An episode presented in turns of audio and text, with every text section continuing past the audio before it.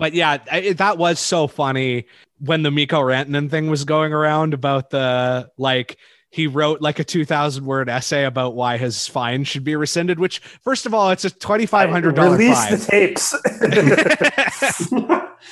like, please release them. I need more samples of how to write memos. I don't know how to write memos. I'm having a very tough time at work. if the fine was bad then okay i guess but like at the end of the day it's like this is a dude who makes 9.5 million dollars a year being a Okay, persnickety okay, rich I know what guy about saying. having to pay a two- $2500 speeding ticket basically That's exactly okay, but that fuck okay, a rich kid over like a, the tiniest fucking uh, the tiniest issue and putting out all the stops to write a write a case for why they shouldn't be punished. That's exactly who goes to law school. That is exactly who becomes a lawyer. Th- but Rich that was the shitheads. the thing that I thought was so funny was that they were like they they said like oh yeah he should become a lawyer or whatever as if like that wasn't the implication like people treated it as the implication was like oh he's uh because he's so smart or whatever and it's like no they're like uh, this persnickety asshole who writes 2000 word essays about his fines clearly should be a lawyer at least that's how I took yeah, it Yeah, the Kevin Bieksa of the room would definitely be like, yeah, yeah, yeah, chirping him for that. Like, yeah, you stayed up till when writing this? yeah idiot. uh, quick new segment. Is it Hammies or Hamwees? Da-na-na. it's Ham Hughes come on Elliot, what about you?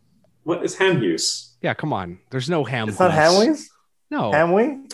That Hammy. ham we we've already had this this discussion about ham ham we well. What, what is it? What does a French person order at a look you guys already got it got to do this enough on the last episode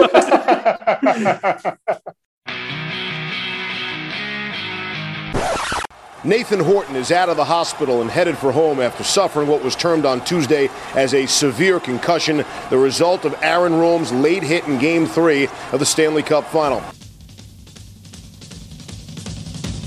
I know who the enemy is, and let me tell you, they are vicious wolves who hate you and your family. These people. There's an attack on the species by a guild of psychopaths, and they must be defeated. This is a time bomb.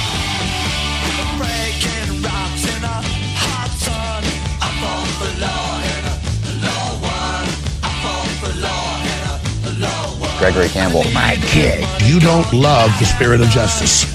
You love your father, the devil. Can we talk about the ivory tower I just came from? What frickin' dimension is this little creature from? Rome suspended for four games or the rest of the series by the NHL's Mike Murphy. the play speaks uh, for itself. And we assessed the play as I described to you. It was late and it injured a player. And it injured him severely. Look at the power trip. Murdering, executing whoever he wants. Campbell wins it clear to the far side of the zone. Oh, Pacioretty is down face first as Chara angled him, and Pacioretty was lined up against the center glass between the two benches. Well, bam! Breaks your neck. See, if we get a look at uh, how late this hit was, It's a chip down the wall. You cannot finish a check. You got to release him when that puck is chipped by. Chara's got to let him go there. But not only does he ride him into the boards, he puts him into that dangerous spot, and that is a defenseless position for Pacioretty. We've got the videos. A lot of you watched them live. We're going to get the clips and slow them down, and then they, yeah, you're a big tough guy, buddy. You just rammed into me. Ah, how do you like that? Now hit me in the face and see what happens, punk. But you are getting into Alex Burrows' head about how he plays, pre-setting or predetermining. It's an interesting way to sort of police the brave new world. Well, there's Or big fine brother lines in our business, Ron, and, and like uh, he starts that, there's a retaliation. Uh, the referees call is, as a, as look. We are not elected bureaucracy. We are in control. No, you bear submit. To say we live in an ivory tower, we make these decisions, almost sounds like we don't know what's going on in the real world. You know, at some point in time, I like tough hockey, but it crosses the line. You allow it, they'll do it. You do not control reality, you group of lying trash. Meanwhile, they're having articles calling for shutting down the free press. And you start reading it, there's thousands and thousands and thousands, and you know you're reading something real bad. Piles of manipulative lying crap! I call them goblins because they are. I mean, what the hell have we become? Excuse me. Excuse me. I've been trying to control myself, trying to be professional about this. But at a certain point, I just am just really getting pissed. Just excuse me. All right, folks, welcome to another episode of Roxy Fever. Daddy's home. I am your host, Jackson McDonald. With me, as always, No! it's via Strand, your original host. if you've just started listening last week. could you imagine if somebody, if that was the week somebody decided to start episode? listening? what would people think the podcast e- even was? Oh my god. I'm too afraid to listen to it. I can't I will not listen to it. It's so good. It's my favorite one. It's pretty fun to listen to. Does it have like 35 cuts of me just go just indicating that this conversation went nowhere? Yes, but that's what makes it good. um it's the start of what I have unofficially dubbed 2011 month. We have four episodes planned to come out this month about the Canucks ill-fated run to the 2011 final. We are recording on the evening of Sunday, June 6th, and somewhat serendipitously, I believe today is actually the 10-year anniversary of game 3 of the Stanley Cup final You lost that one, right? we it was the first Canucks loss of the series and the game that featured the infamous turning point of the uh, Nathan Horton Aaron Rome hit.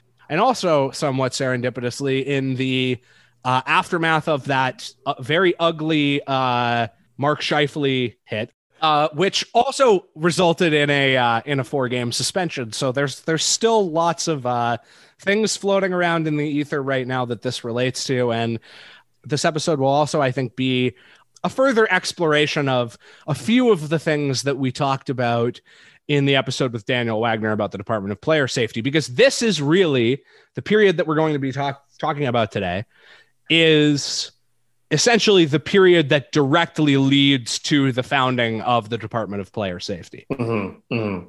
In case it's not clear, the theme of today's episode is 2011 was an inside job. Now, what does this mean? Uh, look, George it starts with George H.W. Bush. yeah, exactly.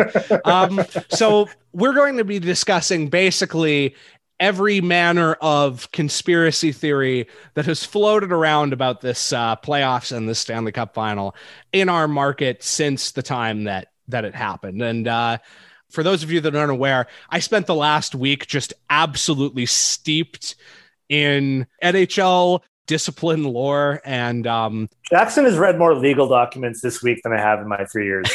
of law school. yeah, I combed through uh, a lot of different material. I combed through all 313 unsealed documents in the NHL uh, concussion lawsuit that was filed in 2016, and then I also read through the entirety of the judgment in the you. in the uh, Dean Warren case that will come up later. There wasn't like that much in there. It was mainly just what it was the other stuff that it was able to point me to. That was what was most useful about it Mhm. being able Mhm. to find out who guys are, how they talk, what they think. Who are some guys I should remember? So some guys that we should remember from from this story for sure. Start with Colin Campbell. That's the number Mhm. one. I'm sure we all remember Colin Campbell. Colin Campbell at the time of this series was the vice president of hockey operations. He was in charge of suspensions, um, Mhm. discipline. PowerPoints to the UN. Yes, PowerPoints to the UN. Exactly. And also at roxyfever.com slash uh, merchandise, you can buy our uh, shooting range photo of uh, Colin Campbell for, for five easy payments of four ninety nine. uh, character number two that you absolutely need to know is Mike Murphy. Mike Murphy is Colin Campbell's right hand man who eventually steps into the role on an interim basis for the 2011 final so that Colin Campbell can recuse himself from judge making judgments about a cup final that features his son Gregory Campbell who is also another character that uh, that we need to remember. Another guy that we need to remember. Actually, when I when I quickly googled Mike Murphy, the first thing name that came up, I quickly I just clicked on it like an I'm feeling lucky search. It's a Navy SEAL who died in suspicious circumstances. This is like we're already. oh no! Don't open up that thread. I've already have no idea how I'm going to keep this under an hour and a half. We can't open up a new thread. Um, Mike Murphy, uh, definitely an important guy. Things to know about Mike Murphy. Uh, he's like Colin Campbell, but way stupider. He all of his emails uh, have like something like 27 ellipses, like dots as ellipses between each sentence. There is an email that I posted on Twitter that is like just one of my favorite like just one of my favorite things to look at really ever uh, as a as a side note here i think my favorite thing that i found was an email where it's uh it's a guy sending an article where Todd Fedoruk says if we want to protect fighters, we should let them wrap their hands like in MMA. and then and then it's just like uh, I can't remember who the guy is who sends it to Colin Campbell, but he just sends it to him with the comment, "Boy, you could really tell this guy took a bunch of hits to the head." Which is like I- I- both really funny but also awful. like that, Yeah, that this is how yeah. these guys talk about uh they talk about him. yeah. Exactly. So okay i found the email here. So this is this is this is the the thing the most pertinent thing to me about mike murphy that you need to know. And it's just an email uh, to chris king cc and colin campbell. And once again remember that between every sentence there's like approximately seven eight dots wish i could add something intelligent but i can't so i will say something stupid. I'm a strong believer we are over doctored too many so-called experts weighing in who have never been on the field of play. After playing or practicing you don't feel like superman you're tired and worn out uh, et cetera et cetera et cetera uh, I realize we do have a problem, but I think we enhanced our problem by listening to all these experts, followed by uh, seven dots and then just MM in capitals with no space. And then it says sent from my iPad. um, so that's that's what you need to know about Mike Murphy. Other characters that that may be of import here. Stephen Walkom, I believe his name is, is the head of officiating. I mentioned Gregory Campbell already. Also, uh, Nathan Horton, Aaron Rome, you know, the players we know and love, Johnny Boychuk, Mason Raymond, and of course, uh, Zdeno Chara and a cameo appearance by Max Pacioretty, who we watched score a goal. Famous Mexican hockey player, Max, Max Pacioretty. That's right. Before I get into my dossier uh, here, this is our first episode talking about 2011, so I won't. Um, Yeah, this is the first time 2011's ever come up. Yeah. I'll save personal anecdotes about the series and the the playoffs in general for a later date. I think we're going to get plenty of opportunities to talk about that when we do the the Twitch stream. You guys were were in your, you know, late teens, early 20s. What was going through your head in the aftermath of the final when, you know, you're on Facebook or whatever and you start seeing people talking about Colin Campbell or whatever? Like did you guys ever buy into any conspiracy Well, theories about about this? I I was on Facebook right after, and it was obviously wasn't talking about hockey. It was a lot of people talking about the riots. Yeah, which And we'll also get Funnily to. enough, I was really annoyed by all the riot posts because there's a lot of people who I, who are just like people I went to high school with, and you can Mhm. attach a lot of meaning to that. I however will. want. I, Like, I will do that. doing their first hand at like a social media post about how like where they sound like a politician Yeah. and are like condescending about stuff and are like ripping on people at the riot and like I didn't agree with the riot at the time, but also I was just so annoyed by the the smugness that a lot of people had Absolutely. Yeah. about it. Yeah. And so I didn't even get a chance to think about conspiracy theories. They're just one of my favorite shit. So I have a horrible nerd answer to this, which is Yeah. that I was already involved with like some sport governance issues at this point. So like all the shit with Colin Campbell, it was like blowing my mind that like a professional hockey league has worse procedures for like officiating standards than like amateur sport does. Wow. Yeah. Okay. That's good. Um, should we start with the emails then? The Colin Campbell emails. I think this is really the the crux of. Damn, we got we got fan submissions from Colin Campbell. um, Eat your heart out, Glycerin. we should uh we, I, I feel like we should start here because this is really the uh the meaty center of the uh not just Canucks Bruins officiating conspiracy theory, but really like all officiating conspiracy theories, which have been a time honored tradition for all hockey fans of all stripes. You know, um, I don't know if Alex Jones is going to come up again uh, during this recording. If I had to bet, probably. Um, uh, but like, you know how there, there's like a little kind of like sort of half joking, half not rumor that flies around corners of the internet sometimes that Alex Jones is a psyop to discredit conspiracy theories. Yeah. That's only half serious. yeah, I mean, fair enough, right? Um, I mean, our podcast is a uh, is is part of that. It's to discredit the league, or does it discredit discredit betting uh, haters? Exactly. Yeah. Like I said, my search through the concussion documents was mostly for not. I don't really know what I was expecting. Like, I, I, guess a part of me was just really hoping there'd be some email from Colin Campbell to uh, to or from Mike Murphy to Col- Colin Campbell being like, uh, I've been trying to contact the ancient ones, wondering what you're thinking about what eldritch spell I should use to uh or just like I did get the grandpa like Facebook comment emails a little bit, but I was really, really hoping that like specifically Mike Murphy, based on his posting style, there would have been like just like one email uh, my grandson sent me this, so I'm laughing so hard. You got to open this or whatever, and then it's just like a nine gag link to the to the picture of like the stick and rink logo, but it's a golf club and a golf ball. you know, like just something like that. so, for context here, what initially put Colin Campbell's emails into the public domain was a 2009 uh, lawsuit Dean Warren filed uh, and a complaint with the Ontario Labor Relations Board about being fired as an NHL referee. And so, in and around that time, Tyler Dellow, who is now with the New Jersey Devils, he did basically what I did and combed through these emails and was able to deliver us more information than we initially had because a lot of this stuff is redacted. But the original email is this exchange between Campbell and I believe his name is Stephen Walkom, the uh, the head of officiating at that time. So this is an email between Colin Campbell, the VP of, of hockey operations, and basically the director of officiating, the person who is the head of refereeing. This is the email here, filling in the the spots that Dellow filled in.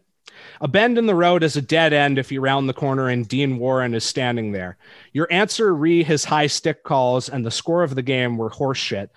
The third call on Greg, so he's talking about his son here, was while they were down five on four on a defensive zone faceoff versus that little fake artist, Savard. I had him in New York, biggest faker going. And Warren fell for it when he grabbed his face on a faceoff. You're supposed to see the act, not call the embellishing act. Dean Warren has to go with referee, so the other guy on the ice. There must be a way to get rid of this guy. Is there a way we can track and total minors called by referees this year? We could then get the minors they call per Wow. game or with two referees. Is it impossible? Get Warren and the referee out of clubs. So I'm assuming Boston's games. Oh, but, but real real quick, what's like the context though? Is this an important game? It's a, uh, I, I don't know that it was a, a particularly important game. Uh, okay, you don't you don't have to check, but I guess the point is this is probably not in a uh, high stakes playoff game. This is probably a regular season game. This is happening in. It's a February 24th, 2007 game Yeah, yeah, between yeah. the Bruins and the Panthers. So Okay, the fucking Bruins and the Panthers game. Colin Campbell sent in these emails for that. What do you think he's going to do for a playoff game?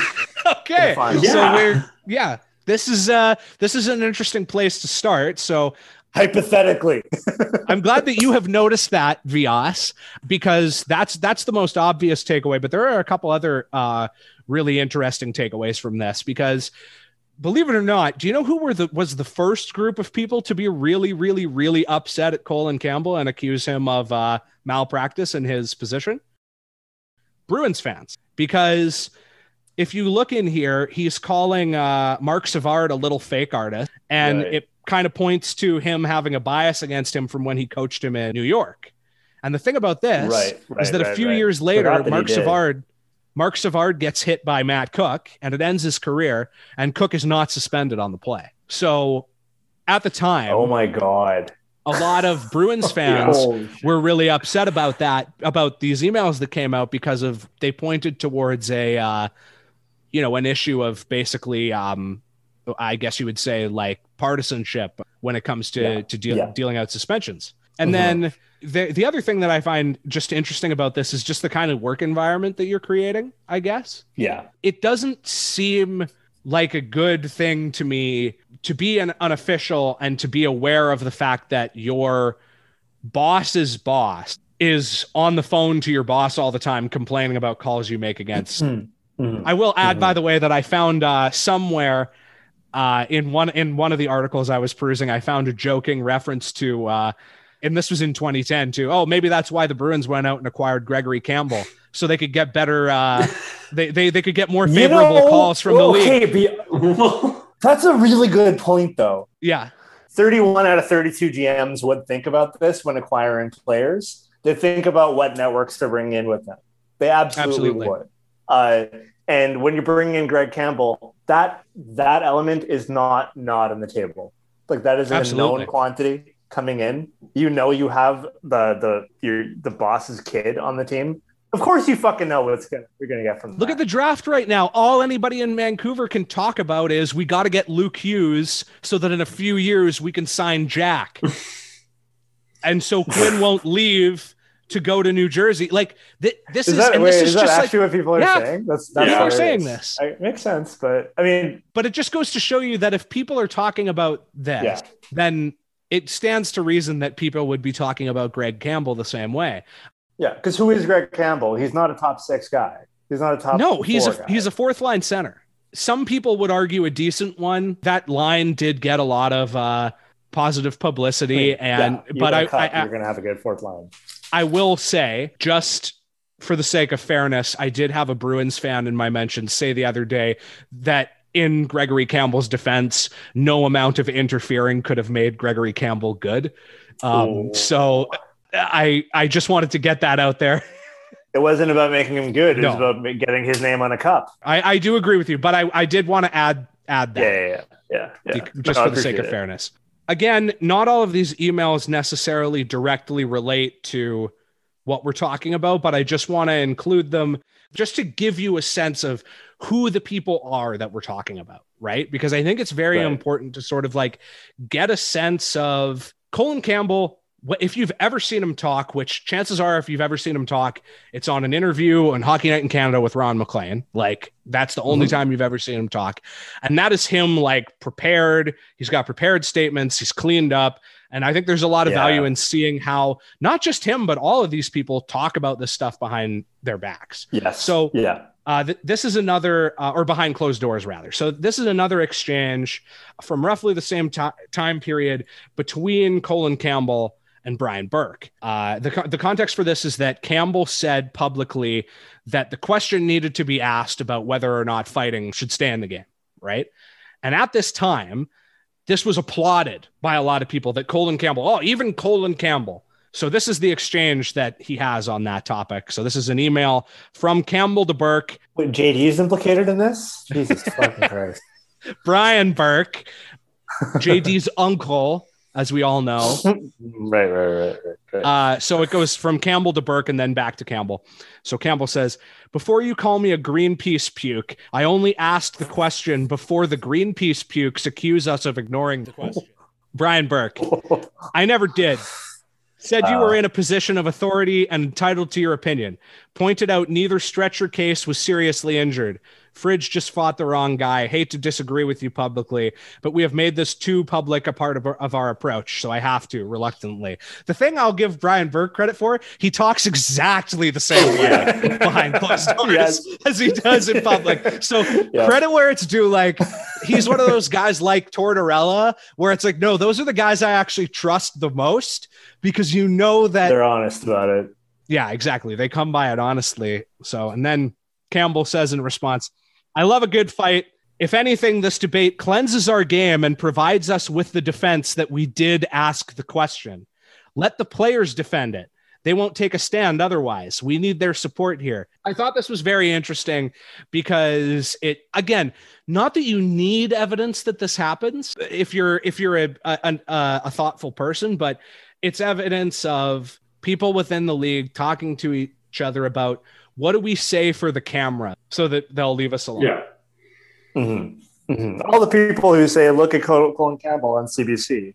Yeah, everybody points to how, what Colin Campbell says on, on CBC. Like, So, just another quick one here. This is an email from uh, a reply from an email from um, Mike Milbury saying that. Uh, so, Mike Milbury emails Colin Campbell to tell him he made the right call on the Cooke Savard hit. I don't have the copy in front of me, but he basically just says, like, good job. I know there was a lot of pressure, a lot of public pressure. Good for you for not caving to the PC police, basically. That's and I'm not even he does say he does literally say political politically correct or poli- or PC or something. Like that's not conjecture. He actually says that. excellent. Um Colin Campbell replies, I'm sorry to Boston, but somebody should teach that young man something about keeping his head up. Hitting is a vital aspect to everything our game is about, and we may be adjusting it too much if we are not careful and give in to the masses. So, finally, um, one last thing as we go on to the preliminary details about uh, Colin Campbell and and such uh, is a little bit of um, information from the actual Dean Warren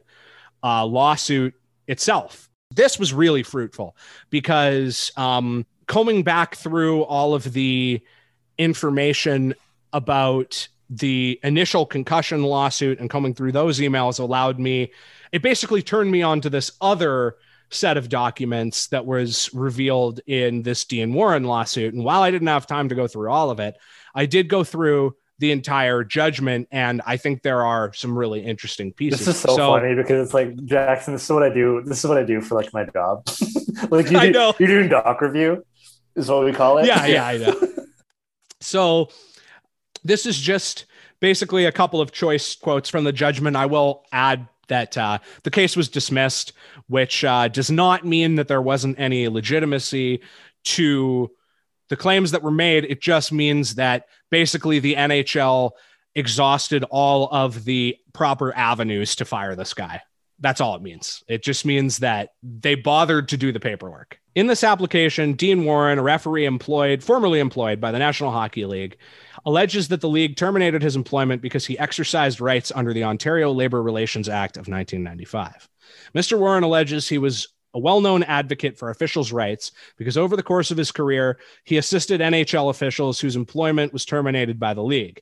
He alleges that when in 2006 he was elected to the executive board of the National Hockey League Officials Association, the league viewed his election as a threat to its plan, as sanctioned by recent amendments Wow. to the collective agreement to retire a number of senior officials through what was called succession planning, and the league terminated his employment as a result. Wow. Mm. Wow. Succession planning is essentially just just for those who aren't aware, succession planning is the practice of basically you sit an old referee down and talk about like how we're going to how we're going to replace you with a younger referee and like Mm-hmm. w- and basically it's basically like they don't want to have to fire the referees so they try to like get them Yeah, in the yeah. door and talk to them about how to fire them and get a plan to fire them which is like Yeah.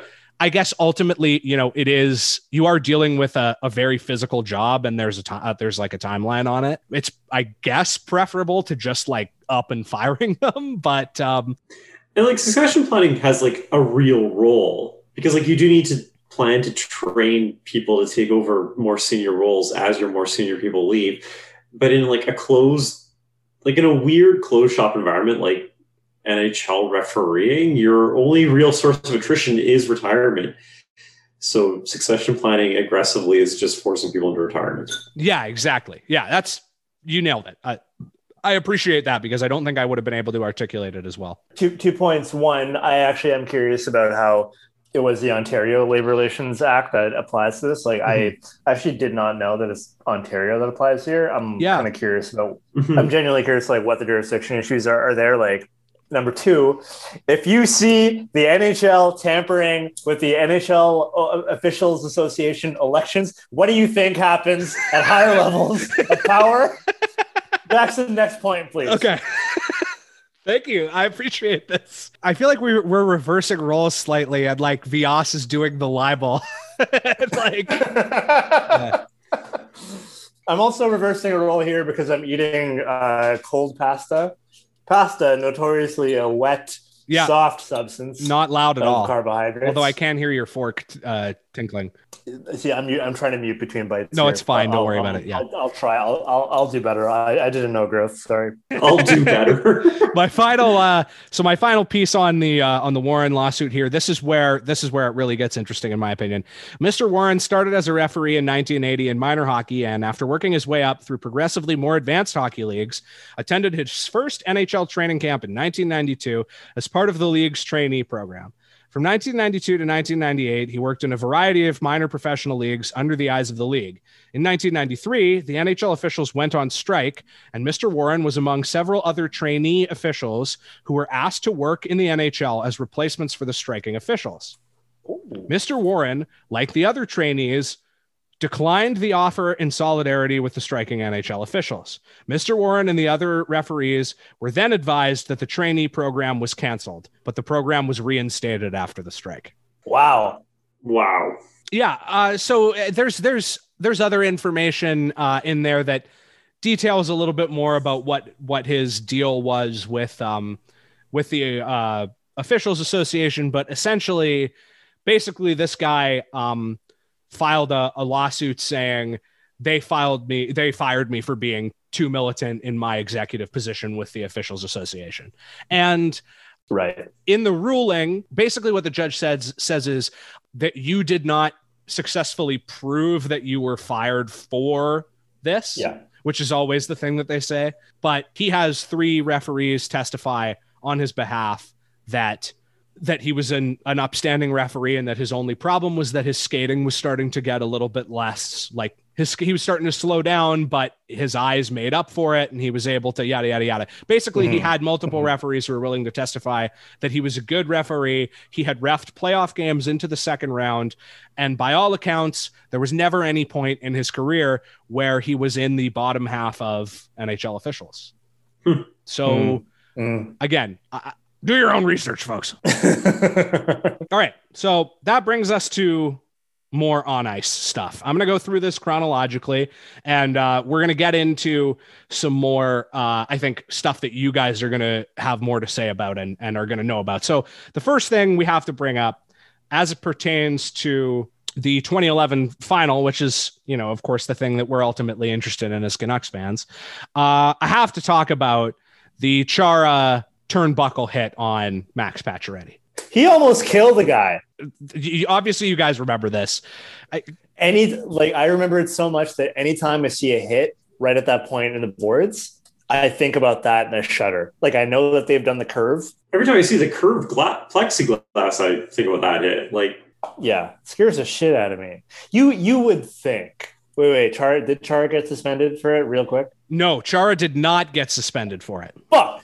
Uh, anyways, you would think that some like that that a that a infrastructure change to the hockey arena regulations across the league uh, would have come out about because of something from spendable.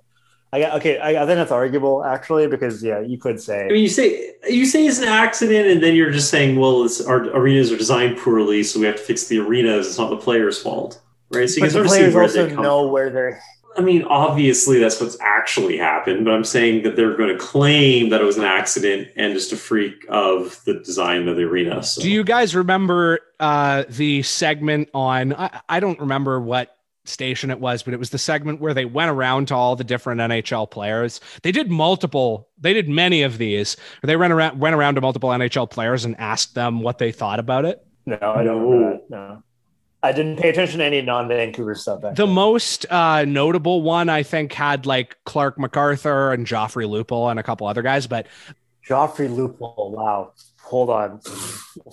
That's a name. Palindrome names uh, hit even harder. Go on. uh, so, but the the one that I will always remember, which was which I wasn't able to find again, but I remember clear, clear as day, is uh, they asked Tanner Glass And uh, this was when Glass was por- sporting that awful like like off kilter mullet. And uh, anyways, they asked him about it, and he just said, "You play in the NHL, you know where that stanchion is."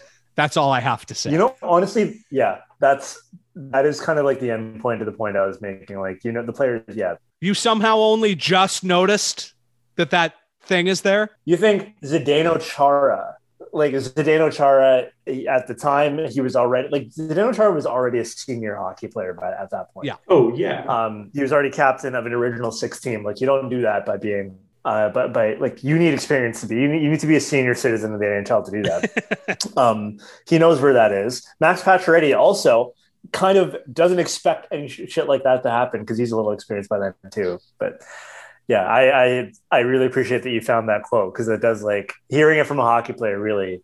Well, really yeah, if you if you liked that quote, then I think you'll like a, the quote from Pacioretty himself even more. have I found a quote that you found for us that I didn't like? I heard Chara said he didn't mean to do it.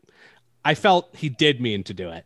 I would feel better if he said he made a mistake and that he was going for doing that. I could forgive that, but I guess he's talking about how I jumped up or something. I believe he was trying to guide my head into the turnbuckle. We all know where the turnbuckle is. It wasn't a headshot like a lot of headshots we see, but I do feel he targeted my head into the turnbuckle. I am upset and disgusted that the league didn't think enough of the hit to suspend Chara.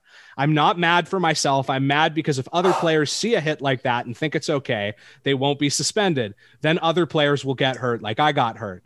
I've got a fractured vertebra. I'm in hospital, and I thought the league would do something, a little something. I'm not talking a big number. I don't know, one game, two games, three games, whatever, but something to show that it's not right. And um, Georges Laraque also expressed his support God bless. on Twitter, saying uh, after hearing from Max Pacioretty, the Char was holding him down and Max couldn't get out of the way. It changes everything. Bad ruling. Um, so just underline Chara did not receive a suspension for this, but guess what did happen?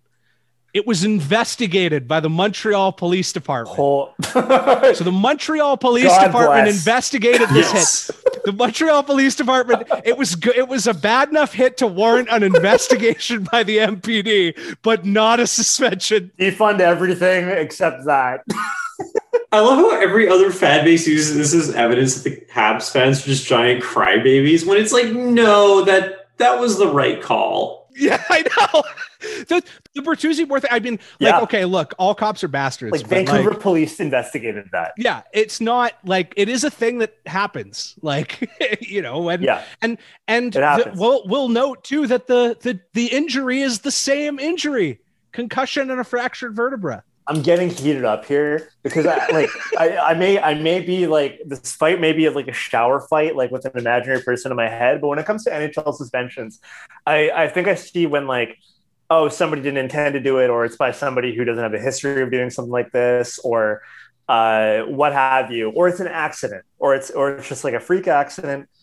I think when things are penalized in in say our kind of traditional legal arena, there's mm-hmm. kind of an underlying thought where like if we punish somebody who didn't mean to do it, there's kind of like there's no floor to it. It could ruin their life. In hockey, the way justice is doled out, you have to remember these guys at minimum make six figure salaries. So Yeah. if somebody innocent gets punished for something by the NHL, it isn't that bad that they miss a game. They, they lose out on some money from their already lucrative career. So when Yeah. you if you were to punish, say, Zdeno Chara, hypothetically, for doing this thing that he could say has something to do with the infrastructure of the arena, it was a freak accident. The guy left his, his uh, uh, the, the guy left the ice and and, uh, and lifted his feet. You should still penalize that, even if Zdeno Chara has a good case, because it penalizes that kind of like it disincentivizes that kind of action further down the road. If you're an innocent person, or if you're, if you're somebody who doesn't have a history of acting uh, like a, like an asshole on the ice, Mhm. Like it should apply to you too. And that's what that's how I felt when it came to conversations around like the Mark Scheifele hit. When people are like, but honestly, anytime it comes up that somebody's like, "Oh, this guy didn't have a history," so like we got to dock some points off of that, or like Yeah. give some points, leave some on the table. It's like, no, you have to send a signal. If you punish him too hard, what's the worst fucking thing that happens to Max Pacioretty? He sits on his couch for a few days and collects his checks. Jesus Christ, come on. It's a different legal system. There are different bodies at stake here. Yes, the the thing that that I think you highlighted there, whether you're aware of it or not, is that the reason why you would do that is because you want to send the message that the NHL is going to be as permissible towards violence as it possibly can. Yeah, That's the message Yeah. that you're Yeah. that you're Yeah. actually sending. And and I will say that too that that what this is all adding up to, this is just a, going to be an hour of here's why it's okay that I I'm so mad still mad about the Aaron Rome suspension. I'm so fucking literally. the real thing that we're getting to here is just that if the NHL, it, we've clearly demonstrated on prior episodes and on th- this uh, one that the goal of NHL suspensions is not to keep players safe. So what is it, right? And and as long as the the goal isn't to keep players safe, and you're not doing that with any kind of consistency, then it's open fucking season on on things like Aaron Rome, which you could argue like Nathan Horton got hurt really badly. And you can argue that maybe it's good Yes. to over to to over police something like that. But if you're going to over police that, then over police everything. Don't just randomly make up like new sets of rules based on whether the player is a star or not or what situation the game in game is in. You call mm. you call it by mm. the book so that you can say we're calling it by the book and then if that results in problems, you change the book. Anyways, this brings us to point two Nathan Horton and the water bottle. So, Vias, I know you basically have no idea what we're talking about. I do not remember it now. Elliot, though, I know you you were actually the one who who turned me on to this uh, initially. Were you aware of the Nathan Horton shenanigans in the Lightning series when they happened, or was this something that you that you found out about later? This was something that came about afterwards. Okay. Okay. Cool. Um. So, uh, for for those of you that need an explanation here, um, the best sort of rundown I could find is from Travis Hughes of uh, Raw Charge, the SB Nation uh, Lightning site. Uh, the title is "Video: Bruins Nathan Horton sprays Tampa Bay Lightning fan with a water bottle." It was to a fan? We're we're we're gonna get we're gonna get there, Vias. What? Don't worry. Yes. Okay. There's a video circulating on the internet this afternoon, passed along to us by John Fontana of Raw Charge, showing a Boston Bruins player angrily squirting water on a cheering, heckling Tampa Bay Lightning fan Holy as the team heads off the ice and down the locker room tunnel after game six at St. Pete Times Forum. It's not a very crisp video, and we can't and we can't see faces, but we've done some detective work to try to figure out exactly which Bruins player is the culprit here. So going back to the long tradition of breaking down gra- grainy NHL video like it's the Zapruder film, part of a, a long a long tradition uh, that I think most recently uh, Raggett is that the, Uh-huh. the the best example of this in recent uh, memory? Anyways, um, It's definitely one of the most recent ones. Uh, we've done some detective work to try to figure out exactly which Bruins player is the culprit here. It's Nathan Horton, and we'll explain how we got to this conclusion after the jump. The player comes off the ice, so it has to be one of the players who was on the ice at the final horn. Patrice Bergeron, David Krejci, Horton, Milan Lucic, Zdeno Chara, or Dennis Seidenberg. We can immediately rule out Chara and Seidenberg because those guys are like conjoined twins these days. So it's one of Lucic, Horton, Bergeron, or Krejci. Krejci was too busy being hit in the head with noisemakers, so it wasn't him. That narrows it down to three players. And a look at the reverse angle captured from the Versus telecast shows us the culprit. I have to go through this entire thing just because of like how impressive it is, and it's very on brand for us. Wonderful. Watch beginning at the 28 second mark, and then you can clearly see number 18 reach down, grab the water bottle, and reach up. So, um, I will add, by the way, that in in other places it was uh, a- at least one person said he actually threw the water bottle at the fan. I don't Whoa. know if that is uh, just a, an error or if it just has to do with grainy video or whatever. But I thought that was interesting. Um, Hmm. That's probably. I mean, also this is probably why I, I don't remember this because there wasn't like a clear, legible video of this. Otherwise, I think I totally would have. for context here, um, this is the final, the author's conclusion here. So, what should happen to him? This obviously isn't on the same level as the incident from earlier this season when Rick Rapp- Rypien went after a fan uh, in the stands in Minnesota. Fan deserved it, probably. I assume. he was suspended six games. Surely some people will blame the Lightning fan who clearly goes out of his way to get over the tunnel and yell at the Bruins, and some will blame the crowd in general for throwing those noisemakers, despite the fact that they clearly weren't throwing them at the Bruins. But if there's one thing we know, the fan it's that fans are sacred property and they're allowed to get away with more than a player can. Mhm. If the fan actually physically attacks, as a Flyers fan did with Tie Domi years ago, that's one thing. But Horton has to hold back here. In fact, he even goes out of his way a bit to grab the water bottle and get the fan. He was clearly hot headed, getting a penalty at the 20 minute mark, and he simply let his emotions get the best of him. At the end of the day, is it really a big deal? No, it's just water, but that doesn't mean Horton comes out looking good either. If this were the regular season, I'd expect a game suspension. In the mm-hmm. playoffs, right before game seven, he'll get a fine and we'll never hear about it again. Lightning fans will likely complain about a miscarriage of justice, etc.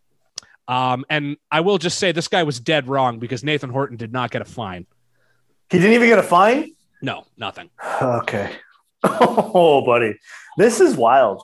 This is definitely new to me. and I, I will say that I'm trying to to keep this as focused on true information as possible and trying to take conjecture out of it because because I I really want to I want to show people the amount of fuckery with as little editorializing as possible because there's so much that it really doesn't need that much editorializing in my opinion. So, but I I, I do I do want to delve into uh, a bit of a counterfactual here. So Nathan Horton is the player who scores the game winner in game seven against the Lightning. So you could very strongly Ah. make a case Ah. that if Nathan Horton had been suspended, as he should have been for spraying a fan with a water bottle, because John John Tortorella was suspended one game for spraying a fan with a water bottle.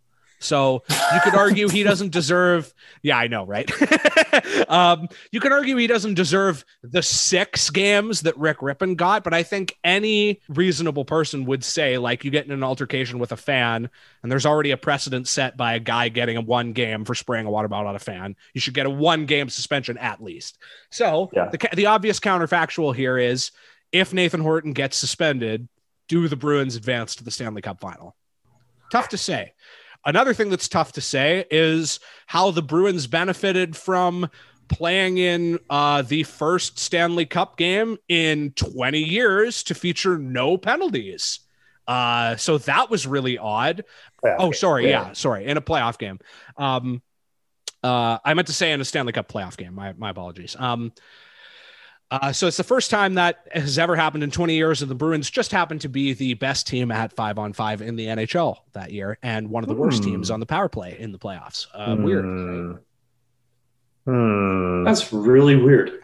Yeah, very odd. so Um, weird. I- that I think out of everything, out of all the research I did for this episode, that sequence of events is the one that bothers me the most. Like the one that that is the most likely to be a thing that I think about right before I die. Is Uh-huh, just like uh-huh. the water bottle and and Nathan Horton scoring the overtime winner in a game with no penalties. I don't have a good reaction for that. I just uh, I, I I didn't know, and it, it. I think I wrote this down when I was thinking about like what to talk about today. F- Fan culture here. We have a big victim complex, obviously. Oh, yeah. Uh, we we think everybody's out to get us, and so when 2011 happens, it's it's very it's a very complex situation where all this evidence, mounting evidence against uh, or like in our favor about there being okay. Some people can say conspiracy. Some people I'm going to say, and some people are uh, are me. um, it was a conspiracy, for lack of a better word, um, because there is none. And so when you match that with the fact that we have this victim culture, it's similar to a boy who cried wolf situation Absolutely. where nobody's going to believe us. Nobody's going to take it seriously. Uh, that they're that literally the person in charge of officiating at the end of the day. God has hated playing on the us so much for so long that Yeah, that it's impo- it's very very hard to tell the difference between a Canucks fan whining about how the gods do not smile upon us yeah. and a Canucks fan whining about a legitimate grievance with like and I will I will stress too that like all of the people that I'm talking about in this scenario or at least at the very least all of the people that I'm talking about in the league office like, say whatever you want about Horton and Chara or whatever Yeah. you, you know like you know, I defend Alex Burrows. Like, whatever. I get it. It's fine. If you're a Bruins Yeah, fan, like that's what you're gonna do. Whatever. But these guys in the in the league office, no one likes these guys. Like like every fan base has a fucking reason to not like these guys. And and we're Yeah. we're giving you our reasons, you know, like This is a league where every time the fucking executive commissioner, whatever, comes out on the ice, comes out anywhere near the camera and near fans, everybody boos. And, and it is part Yeah. of the lore. Like everybody does it. He knows it. I will stress too, after reading the emails, Gary Bettman is the smartest, most honorable, most likable man in the NHL office at that time. Like, no, like hands down. So um now we move into things that have been covered a little bit more. The obvious next step here is the Aaron Rome hit and suspension. So I do have a small piece of reading material, but I've done a lot of talking so far and um and I've already alluded to it multiple times. So I'm just going to allow the two of you before I get to my my piece here to just give me your thoughts on Aaron Rome both at the time that it happened and now in the you know cold light of day after after 10 years of it probably being something that I assume you guys think about like 2 to 3 times per week if you're like me. there is an NHL in which a four game suspension or whatever it was for Aaron Rome makes total sense. The NHL that makes in which that hit getting that suspension makes sense has never ever shown up again. Before or since. Like we'll we'll say 10, 10 years later almost to the date the Mark Scheifele hit also gets 4 games, right? Yeah. And the Scheifele hit is worse. Two series earlier, right? Second round, not final. And I hate the thing where like the discipline changes based on what round it is. Mhm. But that's their standard. That's the fucking standard that they went with. So don't make it the standard then. Also, okay, look, I uh, I don't watch the, the hit that much. I didn't remember it that well. I thought that like I'm looking at the distance right now on the screen between Aaron Rome and Ethan Hortman. Hort- Hortman. uh, compare that to the Mark Scheifele hit, for example. Like, holy shit! Compare you cannot compare these hits. Uh, I'm baffled. I'm baffled by how ba- basically I'm baffled by how close uh, Aaron Rome is and how how this hit has like resonated since then. It wasn't that big of a hit in my It's opinion. it's an ugly result. Horton gets concussed and it's really he gets hurt. It's it's tough to watch. Like Yeah. his his bell is fucking rung. Like Yeah. he is banged up. Like you can see his eyes doing the like he he got hit bad, but it's the kind of hit where when I watch it, I my stomach feels shit. Like I Yeah. I can't watch. it. I can't watch the outcome. it's a it. rough it's a rough outcome but um you know the nhl standard for a late hit is anything less than uh half a second late Horton's by any reasonable measure about a second late like it's there's no intent to injure it's not a dirty hit right. it's a late hit and late hits are suspendable but they have never before or since been suspended in that way and and the thing that i'm going to say about this is that i think that ultimately so th- th- this happens at a really weird time when it comes to nhl discipline because colin campbell steps down from this post at the end of May on June 1st, 2011, I believe. And they announce Brendan Shanahan as his successor. And in this tiny little window between Shanahan taking over in that position for the 2012 or 2011 12 season and Campbell's reign, Mike Murphy makes decisions around suspension uh, around suspensions for a period of like 10 days. And it's the only time he ever does it. And it's just like this 10 day window in the Stanley Cup final where that's his job. And it was never his job before or since. And I just, I do think like other potential mitigating factors here are uh, Mike Murphy says in an interview with Raw Charge, I believe, or with SB Nation, anyways, he mentioned that Huh. um, Shanahan had an input into the hit, like that Shanahan was part of the decision making Uh-huh. process. And I, I do wonder if this being one of the first major things that Shanahan like it, I, I erroneously told you guys it was his first ruling. That's incorrect. It was a ruling by Mike Murphy, not Brendan Shanahan. Okay. But it's the first thing that he has input into in his new position. And so I do wonder right, if right, right, right, right. the new sheriff in town thing. What I really think happened here is you have a marginal defenseman hitting a star player.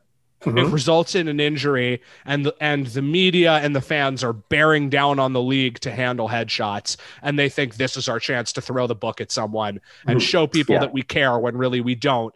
And Aaron Rome and by extension Yeah. the Vancouver Canucks are caught in the col- in the collateral damage. It- this isn't a case of Yeah. the NHL having it out for the Vancouver Canucks. That would be like stupid. Like obviously there I don't think there are any franchises that the NHL has it out for because if they Because did why would you bother doing they that? would move the franchise, right? Like like that that doesn't make any sense, but but there are but there are players and GMs and coaches and executives and et cetera, et cetera, that people that have a lot of power within the NHL do have it out for. And there are also other things like I would argue this, where it's un, it the thing that happens is unfair, but it serves their business interests basically. Um, Yeah. and so yeah, yeah. uh, a lot of people will say, "What are you doing whining over Aaron Rome?" It's Aaron Rome, and look, uh, those people, I guess, have a point to a certain degree. Like, He he has a family though. I thought you guys cared about guys yeah, with families. he has a family. Exactly. You're gonna make him get suspended. He, how much money did he lose out on? How much allowance could his daughter not get that week? Exactly. Think about it. yeah. guys. Uh, but what I what I will say is that the Canucks blue line is devastated by that point. They are calling Nolan Baumgartner, who's in fucking Cabo on the beach, who hasn't played in like two exactly. Yeah. So it has an effect, and more importantly, it's just the principle. I think you should. If if something is a if it's a bad hit on a star player or a fourth liner, doesn't matter. It should be called the same way. Anyways, if you don't believe me, uh, maybe you'll believe Brad Kurtzberg of the Huffington Post uh, in an article from uh, beginning of June 2011 called NHL suspension of Aaron Rome excessive. This will give you serve to give you a sense of what the kind of case against it was at the time. I think it's actually it's Mhm. quite well written, and it also has some interesting details about how the decision was reached. One decision in particular that I thought, or one uh, quote in particular that I thought was very interesting. While this won't win me any fans in New England, I really think the NHL got it wrong when they decided to suspend Canucks defenseman Aaron Rome for the remainder of the Stanley Cup playoffs. Keep in mind, this is coming from someone who thinks headshots should be addressed in a similar way to high sticks. If you deliver a headshot, you should be penalized for it, whether there was intent or not. Let me also say it was a horrible injury suffered by Bruins forward Nathan Horton. And yes, the hit by Rome was late, which was uh-huh. why he was assessed a major for interference and a game misconduct on the play. But to go beyond that in these circumstances truly doesn't make sense, especially in light of some of the past decisions the NHL has rendered in similar cases. In fact, the four game suspension handed down by the NHL is the longest in the history of the Stanley Cup finals. First off, the Rome hit on Horton was not a blindsided headshot. Rome came at Horton north south, according to the NHL officials, on a play where the Bruins forward had the puck, dished the puck off to a teammate on the rush, and admired his pass after he made it. There's the line, baby. Admiring his pass. Yikes. Another one that's just burned into my brain forever. But you know what I'm I hate the sport so much. I know, I do too. And this was how people talked Yeah. about these hits at the time. You know, it, it's it's one of those things where, on the one hand, obviously I think that's wrong, Mhm. but on the other hand, this is the fucking keep your head up sport. And if Yeah. you play Yeah, the yeah, keep your head up sport, you know to keep your fucking head up. Yeah. And this is not, uh, and this isn't Scott Stevens. It's a it's a hit that's point that's that's You a second late. celebrate it. Like Yeah. you you you cel- you celebrate it if it's if it's like half a second earlier. Yeah. Yeah. You, You, it- it's do. making highlight packages everywhere. you celebrate it if it's half a second earlier and if Nathan Horton is twice as injured. yeah. Honestly, that's so. Like, I I totally think. I totally Scott think that would happen. On Yeah, Paul Kariya. think about like think, yeah, think exactly. about how many times that Scott Stevens Paul Kariya hit has been shown off, and nobody talks about how horrible it was for Paul Kariya. it, they're finally starting to. Yeah, I was gonna say. I feel like last time I saw that Okay, was Yeah, they Okay. do now, but Yeah, yes, you're enough. correct. For years and years and years, it was celebrated. That's true. That's true. Moving on here, uh, the bottom line is that had Horton gotten up and skated away on his own power after the hit, at most, we're talking at a two-minute minor for interference here, not a four-game suspension that will cost Rome a chance to play in the rest of the Stanley Cup Finals. NHL Senior Vice President of Hockey Operations Mike Murphy made it clear the case did not involve a headshot when he was interviewed about the decision to suspend Rome. This has nothing to do with Rule 48, Murphy said. This is just an interference penalty, an interference hit. If it was immediate after he released the puck, it would be a legal hit. We have them all the time. Wow. that makes the suspension less justifiable to me, right? Mhm. Yeah, yeah. Like that that that justification is an anti-justification. How is that the thing you say about the hit? And then you give it four games. Yeah. This is not a premeditated situation like Todd Bertuzzi, who was headhunting and trying to deliberately hurt somebody back in 2004. Well, citation needed there, buddy. I don't know about that. um, that's look. We're talking about Aaron Rome here. I I, I don't know why you got to bring that one up. God, I hope this is not your first episode listening to the show, listener.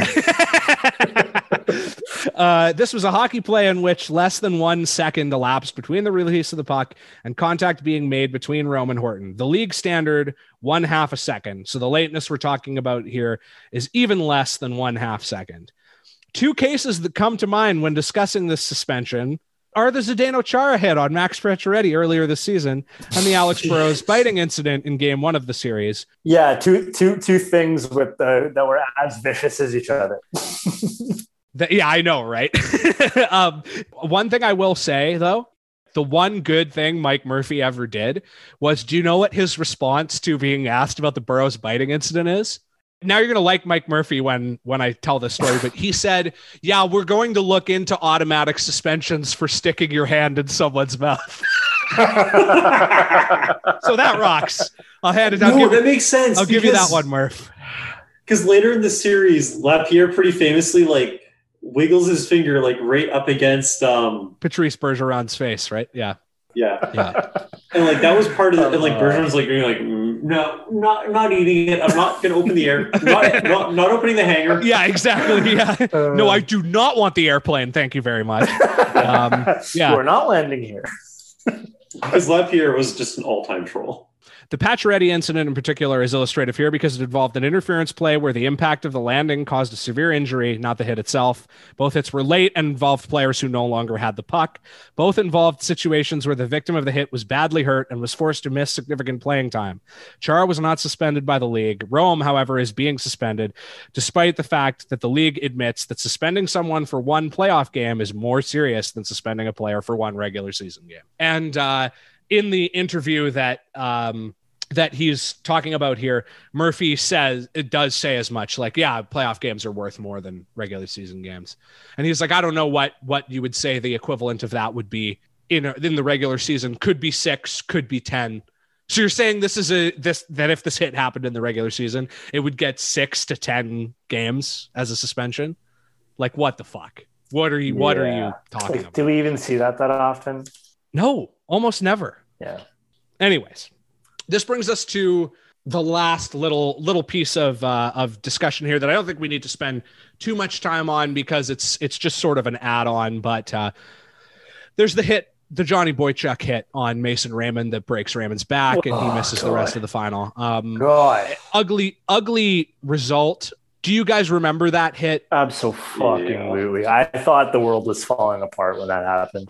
I thought it was pretty horrific. I thought it was completely malfeasant and malpractice that the trainers in Boston made Raymond skid off under his own power and didn't get him on a stretcher. That part's really bad, and that would not happen now. Yeah, like as someone who, you know, is an OFA attendant, I'm like, yeah, you didn't maintain like not to nerd out on this, but like you didn't fucking take care of his neck. Like you could have made the injury so much worse. Do you Yeah. wonder maybe if if Raymond's thinking I don't want I want everyone to think I'm tough because everyone thinks I'm soft, so I'm gonna skate off by myself. I, I will get. I do have time to to hear that, but if you're, but also like a responsible league would make. sure- No, like, absolutely. Oh, Yeah, no, this is not an Absolutely, argument, but yeah. like, I have time for that, but based off of like my recollection of the sequence of events, I don't think he would have been able to articulate that or I will say that I I read the league's like sort of judgment on it. Like I read Mike Murphy's um his judgment on it, and he said basically that Raymond's kind of falling. It's awkward, and it's not clear that I'm doing a big jack off motion right now. I will say, in my opinion, that I think it's the one that has the easiest defense to it's an accident and it shouldn't be a suspension. But the thing that really pisses me off is they don't call interference on it. And Ma- Raymond's like lying, Right. lying on the ice there. I think you could very easily make the case, like if the referees call interference there, that you don't have to give a suspension. That there was a, Right. you know, there was a penalty on the play. It's fine. We're done. But um, for for that hit to just get nothing does leave a bad taste in my mouth. No question. I kind of feel you can see Boychuk shove Raymond's head down and put him in a vulnerable yeah, position. no, I I see that too, but I I just I I I I think if like the league took it seriously, I think I could forgive them overlooking it if they like took it seriously. But it was just like, oh, it's Raymond who gives a shit. Like he's soft. He's a perimeter player. You can just break his back. It's fine. He's a don't care. flopper. That's what those fucking massholes yelled at him. Yeah, and like the fact that the Bruins fans chanted that, like automatically should have been like a yeah. Guess what? You guys are assholes. Fuck you. Uh, boy checks out for the season. Like I'm sorry, burning down a city compared to that is uh better. I'm. Uh, I didn't hear that. uh, of all the fucking things that happened in that two week stretch, that is probably what made me the most angry. Like, like, okay, you could say like the Brad Marchand thing on Daniel Sedin, whatever. Yeah, the Marchand City thing is just cheesy. Like It's cheesy, it's corny, and it's also an easy example. Whereas the Mason Raymond thing, it's not only it's not only how Boychuk did it, it's how the refs did it, how the leagues handled it, it's how the Boston fans handled it. It also doesn't matter, and it's what the Sidians do. Because it's the 40th time we've seen that happen. Yeah, exactly. like ultimately Raymond's lucky he played in the NHL for four or five more seasons after that. Yeah. Like he very likely could never have walked again after and What- Yeah, what happens if he has the same injuries that Steve Moore has? Like, honest, like that's an honest question. That's not me poking fun at the Steve Moore thing. Is but it's talking about the outcomes because of injuries. It's just luck. It's absolutely just luck. I will probably put out the Steve Moore episode during the summer to give us a break. Like I'll just I'll just unlock it um when in the dog days of the summer or whatever. But but like as we mentioned on that episode, the the real salient point of the Steve Moore stuff is that Steve Moore has almost happened so many times. And and we're just waiting for it to happen again be, if things just keep going the way they're going. So anyways, uh I think all of that illustrates the the sort of player safety corruption nepotism angle pretty well but there is a little bonus round here Mhm. that we also have to talk about very quickly uh big big thanks to friend of the show justin morissette who was really the person who I don't know if I call him a friend of the show. uh, really, I think the first person to like really laser in on this and get eyeballs Uh-huh. on it. But as many of you know, Tim Thomas to date has the best save percentage of any goalie at any point in the Stanley Cup playoffs in, in history. In, in that 2011 run, in any Mhm. any run to the finals in history, he has the best save percentage of any goalie. And Muscle tough. he figured very heavily in the mythology of this series obviously there's the i didn't realize it was my job to pump his tires quote for whatever reason the media really played this as like a good guy bad guy narrative Yeah. like thomas was the was the likable sweetheart and luongo was the moody like jerk Mhm. which in retrospect is like so backwards. I love how much of a villain Luongo was for saying, "Yeah, I probably would have saved a saved that Burrows goal because I wouldn't be 25 feet out of my net." like, yeah, that is that's pretty fair. it, it, it's like one of those things that like per- perfectly describes us. We're like, or just like that, the how much we are broken down by what happened in that year.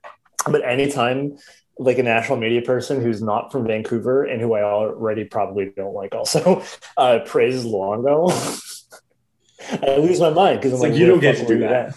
You, yeah, you don't. You're not allowed to do that with him. Where were you 10 years Not ago? you're definitely not allowed to do that with the Sedins. You can have Kesler. So uh, Tim Thomas figures figures heavily in uh, in the mythology of the 2011 final, but he also figures heavily in 2011 final conspiracies of a more recent vintage because Justin turned turned many of us on to uh, a very interesting story, which is that Tim Thomas was involved in another lawsuit. Oh, Uh, he was named in a lawsuit against uh, Chris Piku, who designed uh, knockoff Vaughn pads and sold them to uh, a number of uh, of different goaltenders across the world. The most notable of which ended up being Tim Thomas. So this is an article from In Goal magazine talking about Tim Thomas's new pads. So this is just an article being like Tim Thomas has new pads. What's the deal with that? We're In Goal magazine. Like this is what we talk about apparently. Um I like the idea that In Goal Mag, like I know it's not, but I would love if In Goal Mag was just like a like Guitar World, where it's just like here's here's a bunch of like pads, and here's a bunch of it's it's just like a hot girl wearing nothing except pads and a mask. I would lo- also just love to find out that like Daryl, like Daryl Keeping or whoever the In Goal magazine guy that keeps coming on lives in like a gigantic mansion. Woodley, Kevin Woodley. Kevin Woodley, my bad. I don't know why it's Daryl Keeping, but it, you know why? It's because his name is Keeping. Keeping. Yeah, I know. Yeah. Thinking of goal. Uh, but like he like sits, he like lives in like a gigantic mountain or like mountain mansion in like British properties, and He has a pool shaped like a goalie pad. which is just a rectangular pool. I know. Uh, that's great. All right. So this is from uh, the article just detailing Tim Thomas's new paths. Piku confirmed he is making the unbranded gear for Thomas, but told Bruins fans they shouldn't worry it might affect his play. That's because Piku also claims he made the same modifications to the pads Thomas wore during his record setting last season. So this is him saying, Don't worry about these new pads because Tim Thomas also used them last year. Last year's pad is the same one he's wearing now, Piku said, adding he bought Vaughn Oh, I wasn't covers. cheating. I was doing the same thing last year. Adding he bought Vaughn covers from a sport sporting goods store. Tim's stuff was all custom made. We elected to put Vaughn covers on it because I wasn't ready to start dealing with the NHL and publicizing it. A representative at Vaughn Custom Sports disputed those claims late Sunday night, saying last year's pads were made by Vaughn and that even if more modifications were made after they left the factory, they aren't anything that Vaughn hasn't done past. There's not a mod out there that we haven't done before, he said, adding Vaughn doesn't sell covers separately. So, yada, yada, yada. The point here is that Chris Piku ends up getting sued for basically ripping off these Vaughn pads and basically just passing off Vaughn g- gear as his own gear that he just like made a couple of adjustments to Mhm. or whatever and then being like yeah these are pads i designed them and when when he just like stuck a couple of extra straps on Vaughn pads or whatever. I mean, I don't know because I don't know the details of the lawsuit, but like that's what I imagine he sure, did sure, sure. basically. And the most impressive thing is that he's doing this illegally, and then he just goes off and brags to some magazine about it. Like he's like, "Oh yeah, I'm doing that." You got to move these magazines, man.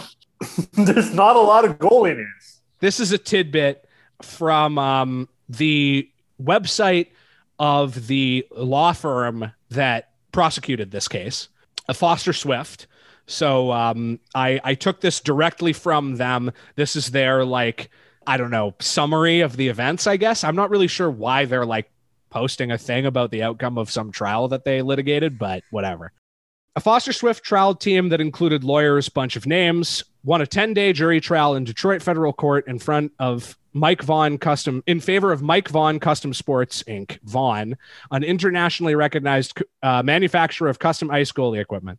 The complaint alleged that Vaughn's former production manager, Dennis Dombrowski, and its former outside sales agent, Chris Piku, While both were still engaged by Vaughn and using Vaughn's confidential business information, established a directly competing goalie product manufacturing and sales business. The complaint further alleged that both individuals and their defendant companies, Factory Modification and Design LLC and Piku Management, blah, blah, blah, blah, blah, had manufactured and marketed confusingly similar goalie products to, a prof- to professional, collegiate, and amateur level players. After hearing the evidence at trial, the jury unanimously found that the defendants had falsely designated the origin of their products, that they had breached fiduciary duties and duties of loyalty, and that they had engaged in unfair competition and civil conspiracy. The jury awarded Vaughn monetary damages of several hundred thousand dollars. The defendant's plan first came to light in September 2011, 10 months after they had parted ways with Vaughn. Piku was quoted in an online uh, Hockey Goalie Enthusiast magazine article, the one that I just mentioned. Um, The article showed an NHL goalie who had recently won the Stanley Cup, the Vezina Trophy, trophy, and the Conn Smythe Trophy in a single play season, wearing unbranded goalie leg pads that Piku pads that Piku claimed he had made for the goalie's use in the upcoming play season. The play pads resembled pads manufactured by Vaughn. So, in this article, he is very clearly alluding to Tim Thomas. That's the goalie he's obviously mentioning here because all of that lines up. Vezina, Conn Stanley Cup. And also that he uh, wore these during the cup final. Piku claimed in the article that the pads were the same pads that the goalie had worn during his preceding award winning season. Those pads had been manufactured by Vaughn and bore the Vaughn name. Evidence presented to the jury includes this information, as well as the fact that Dombrowski, while still employed by Vaughn, had begun purchasing expensive hockey product manufacturing equipment. There was also evidence presented that he later purchased raw materials for use in producing the defendant's competing products under different unregistered business aliases. Uh, the jury also heard that the defendants had been operating a competing goalie product modification business while engaged by Vaughn, and that they had been sending orders and goalie products to one another in the name of an individual who had been dead for over 15 years. So, um, a lot of insane shit going on there. But the important detail here is there seems to be some uh, disagreement over at what point Tim Thomas started using these pads. But there is a decent amount of evidence that, that would seem to point to Tim Thomas having his unprecedented uh, run of success, winning the Stanley Cup Vezina and Conn Smythe, and doing so with unsanctioned pads, pads that are not allowed by the NHL. Mm-hmm, mm-hmm. So asterisks, man, asterisks on the Stanley Cup. I don't care. In summation, just to go over everything that we've discussed here. The Bruins had two players escape punishment for two suspendable offen- offenses between March and June 2011, or three if you include the include the Boychuk hit. We can we can debate that one, but there's at least two, sure. arguably three suspendable offenses between March and June 2011 that go totally unpenalized. Um, in terms of supplemental di- discipline. Chara did receive a penalty. Game seven of the Eastern Conference Final has no penalties. The first time in nearly 20 years this has happened, and in a season where the Bruins, ha- uh, parenthetically, are the best team at five on five. Nathan Horton scores the game winner. This could not have happened if he had been properly suspended in Game Six for the water bottle infraction. Emails revealed in the Dean Warren lawsuit point to evidence that the league's VP of hockey operations kept a close eye on infractions committed against his son, going so far as to demand explanations from the director of officiating about calls made against his son.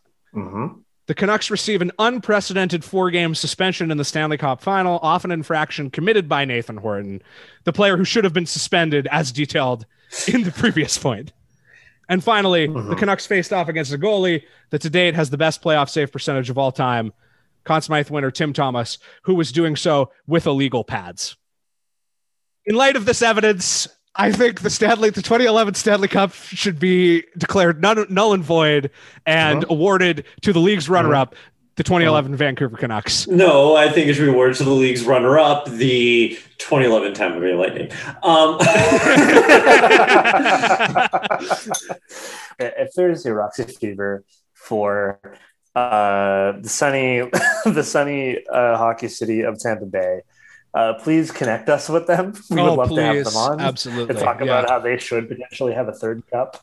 I will say that uh, obviously, you know, I'm a Canucks fan, and I'm biased against uh, a lot of a lot of these people that are um, uh, involved in this. So I, uh, but I, but I want to I want to review two opinions on the matter from two very different sources, just to really like drive home what we discussed in this episode. The 1st is called Conflict of Interest Too Big to Ignore. It was published in the Vancouver province on May 30th, 2011. It is by Tony Gallagher. This article rocks. I know we are, I know we've gone long. I am going to read the entire thing. We are going to ask this question now, once and for all, and then try to hold our peace until the end of the Stanley Cup playoffs. So I, I want to underline once again this is May 30th, 2011. The Stanley Cup final has not happened yet. We can't say forever hold our peace, but for a while at least. Straight up, can the Vancouver Canucks get a fair shake with the officiating in the final? Consider Gregory Campbell plays for the Boston Bruins, and his father, Colin Campbell, is senior vice president in charge of hockey operations for the NHL. What father doesn't want to have his na- son's name on the Stanley Cup? And of course, what is so stunning about this is the NHL fails to perceive any conflict of interest whatsoever, even though there is no shortage of lawyers running about the head offices in New York. At least that's the NHL claim. During the season, the biggest problems arose on supplementary discipline, but that's not the consideration here. After all, you only get a one game suspension for any transgression during the playoffs, and in most cases, there are no suspensions whatsoever. You'd have to punch a fan in the face repeatedly to get two or more, so barring some strange circumstance, this is not the issue. I love that a mere like five days before they are in Rome thing, a Vancouver Redditor is just going like, well, it's not like anybody ever gets suspended for like more than one game in the final, anyways. Imagine what you would have to do to do that.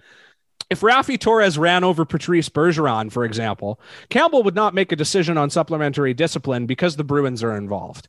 Instead, his best friend, Mike Murphy, Murphy, with whom he works every day, would make the decision, if that makes you feel any better. Of course, that's a total joke in its own right as well, but it's not likely to be an issue. The problem is the on ice officials. They are ano- appointed by a department for which Campbell has responsibility, and the entire progress of their careers is totally controlled by these people. They decide when the officials work, how much they work, and as such, how much they get paid. For each round in the playoffs a referee works, he gets an extra 18,000 over and above his yearly salary. For a linesman, it's 12,000. Thousand for one and a half weeks of work. So if you please the powers that be, you work lots. If you don't please them for whatever reason, you don't get to work in the playoffs. The officials working the final are the guys the league thinks are the best. And as we've seen from the exchange of leaked memos a while back, Campbell can often be involved in those discussions. And make no mistake, we're not talking about any communication between these respective parties at any time. There's no conspiracy. The officials know what their bosses need and know how to please them. Now, any official who happens to displease the powers for whatever reason, serious mistakes, we'd like to believe, could find himself not working the final all of a sudden. And his employment considerations for the future would be open to question. Maybe he gets no playoff work the following year. Maybe it could be so serious that his contract might be reconsidered in the future. Maybe it could be so serious that he would railroad a guy out of the NHL for being too much of a labor militant. Sorry, that's my editorializing. Um, the bottom line is these guys in the hockey operations department, of which one is the father of one of the game's participants, control every aspect of an inf- official's employment. No, no conflict of interest here. Now take what could be construed as an advantage given to the Bruins in game seven of their series with Tampa. We're not saying it was, but it's an odd coincidence. How can a game as intense as any game seven must be inevitably result in no penalties? Heavens, in some games you take a deep breath and it's a penalty. Yet in this one, nothing. Then consider this. The Bruins were the best five on five team in the playoffs, entering the game at plus 19, and they're hopeless on the power play. Tampa had flourished on the power play, converting over 26% on the road and 25% overall. Who benefits from no calls? The final is going to be the same situation. The Canucks special teams are great. Will the officials swallow their whistles as they did in game seven? Just asking. Here's the ultimate problem. No matter what happens, there is an inherent conflict of interest that is impossible to ignore, which really hurts everyone's enjoyment of this final even if everything is called fairly, how do we get around not considering the idea that some of these calls may have been influenced? There are quiet whispers that the NHL is finally getting the message and Campbell will not be in this position after this summer. But is it too little, too late for everyone's enjoyment of this final? I appreciate you doing this because it's it's like a very quick like, oh, I'm not crazy. Even Tony Yeah. Gallagher. Was saying this back then. I, the, the thing that I really want to underline about all of that is that that's before the final. This is an article that was written on May 30th. Yeah. this is something somebody was talking about before any of this happened. Yeah. Yeah. Tony G, uh, he's he's had some W's and some L's in his time, but like to plant your flag on a story like that before everyone else, like good for you. so yeah. yeah. I'm not going to do the sign off today uh, because we've already gone super long, and uh, I think I have something better than a sign off. Okay. Because Okay. we've heard a lot from people close to the Canucks. You've obviously read a lot of these emails and you've heard all of our opinions. And I guess all I will say is like, I don't think it's a conspiracy because I think if your systems function properly, there doesn't need to be a conspiracy. But I will say that obviously all of us are pretty biased when it comes to this situation and biased against Colin Campbell. So I thought I would close out with a quote from Bruins play by play man, Jack Edwards, about Colin Campbell. I mean, he's just one of the least biased sources one can find. The Mm-hmm. Mm-hmm. Mm-hmm. if if we're talking about this kind of situation, going directly to the guy who is known for being the biggest Bruins homer in the world would would be enough to give people pause. So this is Jack Edwards on Colin Campbell. The only person who seems to understand Colin Campbell's pattern of punishment is Campbell himself. The suspensions he hands down are arbitrary and erratic, swayed by non evidence, hunch, gut feelings, anecdotes, and back channel influence peddlers, and they are almost never clearly explained. He establishes precedent and contradicts it. He makes exceptions based on flawed premises and then concludes his arguments illogically and capriciously. No one knows what is allowed and what is not allowed. It is dartboard justice. Perhaps there is someone patrolling the highways and byways of hockey that has the ability to establish standards of punishment, to draw a clear line that everyone understands, to communicate effectively with players, coaches, managers, and fans, and to make the NHL a fair and safe place for the world's most exciting athletes. But Colin Campbell is not that someone. God bless Jack Edwards, official friend of the show. Rocks Roxy feature. Jack Edwards, official second favorite play-by-play man in the league after no, sorry, third favorite after uh, Third, third, third, third. third favorite after uh, John Shorthouse and uh, Jim Hughson. Well, that was the result of uh, a lot of hard work. I hope it came out okay. Before we before we call it a day here, any final thoughts? I feel like I I will say I feel like we are genuinely maybe the only people that would ever do this, and so it it it feels like we've done a public service. We're the only people who would do this because we don't have any better things to do. Like, like, and I and I mean that as a joke, but also like, yeah, the other podcasts like actually do like game analysis, signing analysis, like, like do they, All the they have boring a bit shit. of a focus. Where Yeah. our niche is different. And like, what do we lose by like people being like, "Oh, you guys are just like pro Canucks conspiracy theorists"? And it's like, yes, It's like, yeah, that's that's our fucking thing. That's the Yeah, only reason we good. exist. Okay. yeah. Oh, so good. Uh, I don't have much to add. I think uh, the, the kind of point that I definitely wanted to bring up was already brought up. It was the whole. It, it's a horrible confluence of our of our victim complex and all the conspiracies happening at the same time. Um, Yeah. And so I will go to my deathbed thinking about 2011. I will never remember the year I graduated high school because I will remember 2011 instead. 2011, 1968, 1917, 1848. These are all dates that are very important in history. Was it a conspiracy? I don't know. Is there enough insane shit around this for me to die mad about it? Yes.